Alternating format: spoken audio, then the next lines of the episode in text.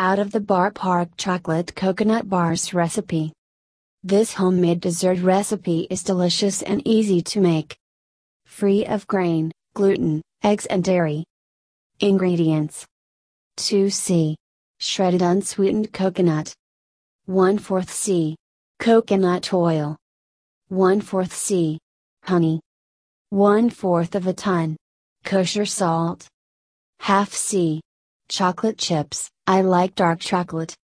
Instructions Warm coconut oil until it is liquid. Place everything except the chocolate chips in a blender and blend on high until smooth. This will take about 5 minutes or so.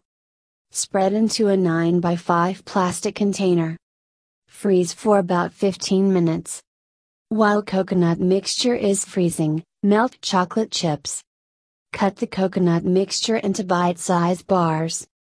Dip into the melted chocolate chips and place each in clean dish.